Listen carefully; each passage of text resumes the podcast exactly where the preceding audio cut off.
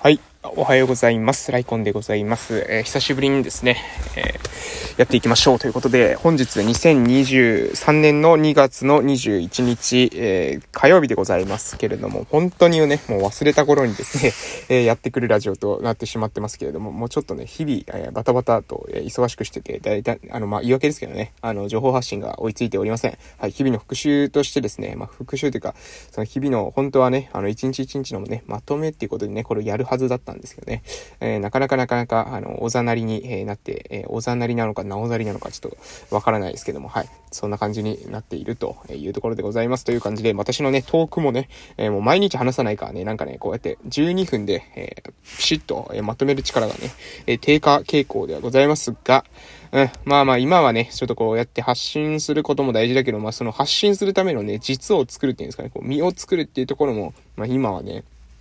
私の中ではすごく重要なんじゃないかなというふうに、まあ自分の中で、え考えまして、えー、実業というんですかね、こう発信するっていうのもこれ大事だけど、その発信するためのまず、えー、原石、ね、あの、その発信するためのコアを、えー、まあ、作ってると、えそういうふうにですね、ご理解いただいて、長い目線でですね、応援していただけたらなというふうに思います。えとりあえずですね、振り返りの、え配信化していこうと思うんですけれども、え2023年のですね、1月の4日からですね、え今日は振り返り開始ですね。えー、この1月の4日の日はですね、午前中に成人式がありまして、えー、午後に、え、っとですね、小学校6年生のですね、え、女の子2人がですね、え村の交流拠点全時庵の方に、宿題をしにですね、えちょっと顔を出してくれたということでね、まあ、うん、もう本当に久しぶりに話しましたね。まあ、朝の挨拶運動っていうのは私ですね、えー、大体、え毎日ですね、出てるんですけれども、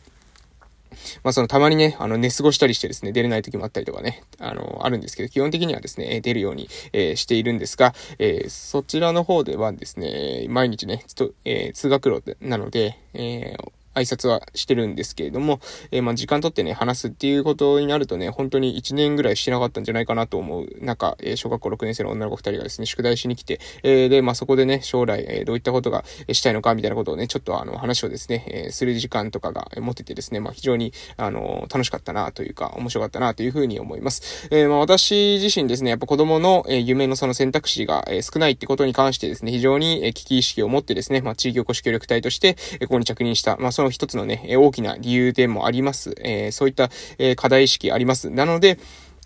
えー、そのですね、えー、二人のね、えー、将来の、え考え方とかっていうのをね、え聞いてて、ああなるほどなと、えいろいろ、まあ、やっぱりね、あの、じ、どうしても自分たちの地域にある選択肢の中からしか選ばざるを得ないですよね。それ以外にね、えーもう、例えば地域に帰ってくるってなった時点でね、ここにあるものの中からね、どうしても想像、想像するわけですよね。考えるわけですよ。えー、その中で、うん、どうかなとも思いながら、その二人にもね、えー、自分なりにね、まあその地域おこし協力隊という立場ではありますけれども、まあいろいろなね、選択肢が、え、与えられる、そういった、あの、大人で、えー、ありたいなというふうに思いましたし、そういった先輩でありたいなというふうに思いました。まあここに関してはですね、えー、まあ2023年の、ね、活動の中でね、えー、しっかりと示していきたいなというふうに思っていたりします。はい。で、1月の5日、えこの日は、え今度は、えー、っとですね、午前中は、とまあ、自分作業とかしてたんでしょう。おそらくね、あの、シフト表作成とかですね、書いてますけど、何のシフト表ですかね。あ優勝ボランティアのチームかなのシフト作成かもしれませんね。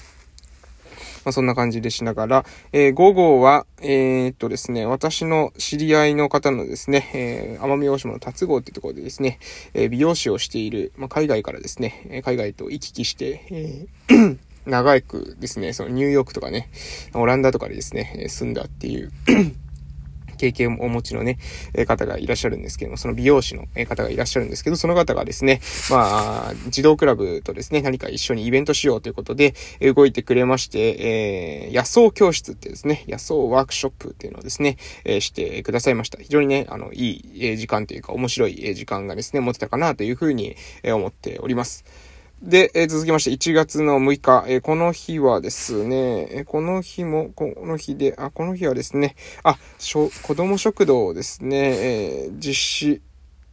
子供食堂の公演って何でしょうね。うん、子供食堂の公演のお願いに行ったのかな。でも、子供食堂はもう多分この日には終わってるので、次回に向けてですかね、こう、あの、応援してくださいみたいなことを言いに行ったのかなと思いますけど、はい。ちょっとごめんなさい。何したのかよく覚えておりません。で、えー、っと、午後は、えー、と、コーディネーター連絡会とかあってますけれども、まあ、この日は特にですね、まあ、何かあったというわけじゃなかったという風な日だったんじゃないかなと思います。まあ、事務作業してたんでしょうね。えー、事務作業してるときはいちいちこれにメモってませんので、ま、そんな感じで書類とかね、あの、空いてる時に作ってたんじゃないかなというふうに、え想像しております。で、え7日土曜日、この日はね、珍しくね、何も入ってませんね。はい。えー、で、えー、夜に、えー、夜にですね、親戚の家のところで、えー、ご飯食べたっていう感じぐらいですね。で、えー、8日、えー、1月の8、えー、8日土曜、えー、日曜日、えー、この日はね、出初め式がありましたね。これは明確に覚えてますね。はい、消防団のですね、えー、村にはね、その消防組織と別にですね、その民間の、えー、自警団じゃないですけども、自分たちで、えー、火災が起きた時にですね、対応できるように消防団っていう組織があるんですけれども、この消防団組織の、まあ、出初め式、えー、があったと、えそういった感じでございます。はい。で、えー、午後にですね、えー、友人とですね、ミーティングしましたね。この日何ミーティングしたのかは覚えてませんけれども、えー、私と、まあ、長くですね、まあ、一緒に、え大学の頃の、それこそ、あの、えー、ゼミからですね、えー、一緒、えー、そういった、え友人がいるわけなんですが、その友人と、えミーティングを、えしたというところでございます。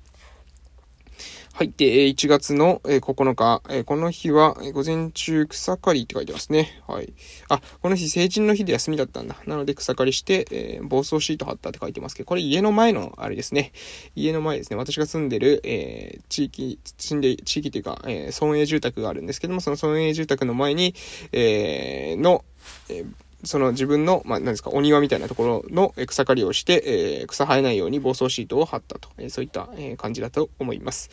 で、えー、1月10日、えー、この日は、えー、保育所の方に午前中は行ってますね。で、午後は乳幼児検診の方に出ていて、えー、午後は青年団の集まりがあったということで、えー、確かね、7月の末に、えー、世界自然遺産のイベントがあったので、それに向けてですね、まあ、準備したのかなというふうに、えー、今振り返るとですね、そういった日だったかなと思っております。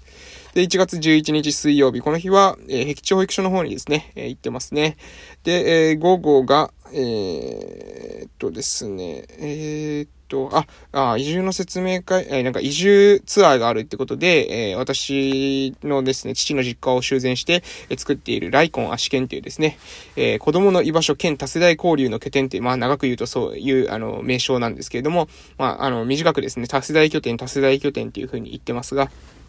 その多世代拠点、ライコン足剣は、あの、み、えー、古民家をね、修繕して、えー、できているっていうところなので、えー、そこのね、見学に、え本土の方からですね、え移住したいよ、みたいな人たちがですね、やってきたと、えそういった感じでございます。はい。で、社協とですね、この日なんか優勝ボランティアの打ち合わせもしてますね。えー、それこそ、えー、今、その、話をしました、え多世代拠点、ライコン足剣っていう場所があるんですけども、このライコン足剣の、えー、方でですね、まあ、そうなんですかね、見守りスタッフっていうのをね、募集してまして、というのが、ほん、やっぱりね、あの、新しい場所ってね、誰かいないとね、行きにくいってことをですね、えー、おばあたちとかですね、え近所の人が言ってましたので、えー、それだったらね、まあ、やっぱ、ど、誰かいた方がいいだろうと、えいうことで、えー、そこにですね、おばあた、えー、おばあたちじゃない、えー、お姉さんたちをですね、えー、配置したとね、おばあたちっていうのはですね、もう私たちの中ではもうやっぱりな70代ぐらいのね、えー、おばあたちなので、まあそれよりもですね、えー、だいぶ、えー、お若いですね、えー、お姉さん方をですね、えー、配置、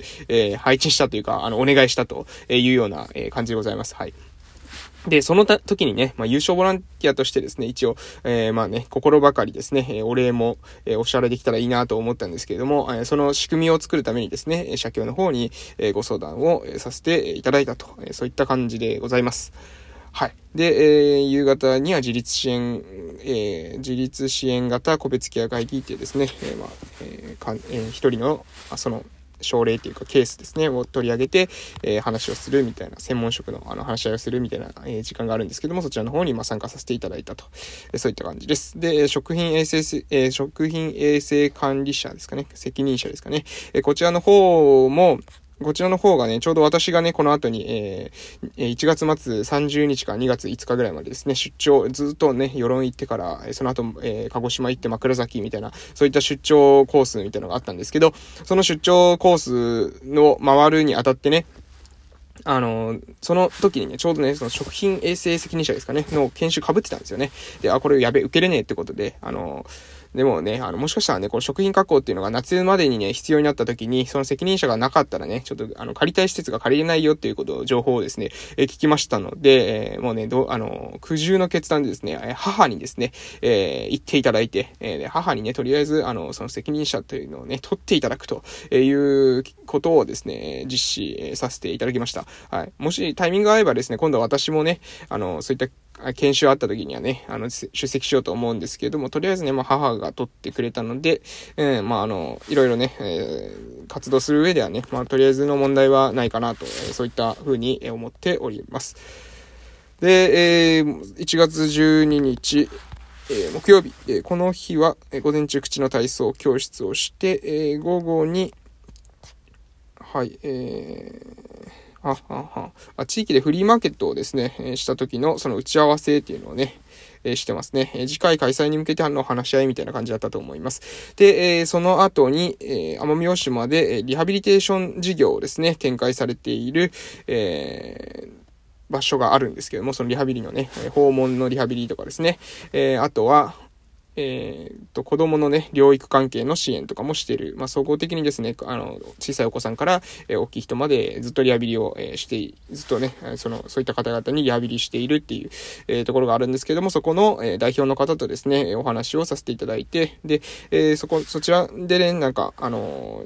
今度のですね、この令和、えー、3年度、4年度、令和5年度、え、は、ちょっとね、あの、力貸してもらえないかみたいなですね、ご相談を、え、いただいたというのがこのタイミングでございます。はい。で、えっ、と、その後、えー、障害者施設ですね。そんで運営されている障害者施設の方に、まあ、行ったりしてるというところで、今日ここら辺までにしときましょうかね。え2023年の1月12日までの振り返りをですね、お届けしました。えまた次回はですね、いつからなるかと思います。えー、わかりませんけども、2023年1月、えー、13日以降話していきたいと思います。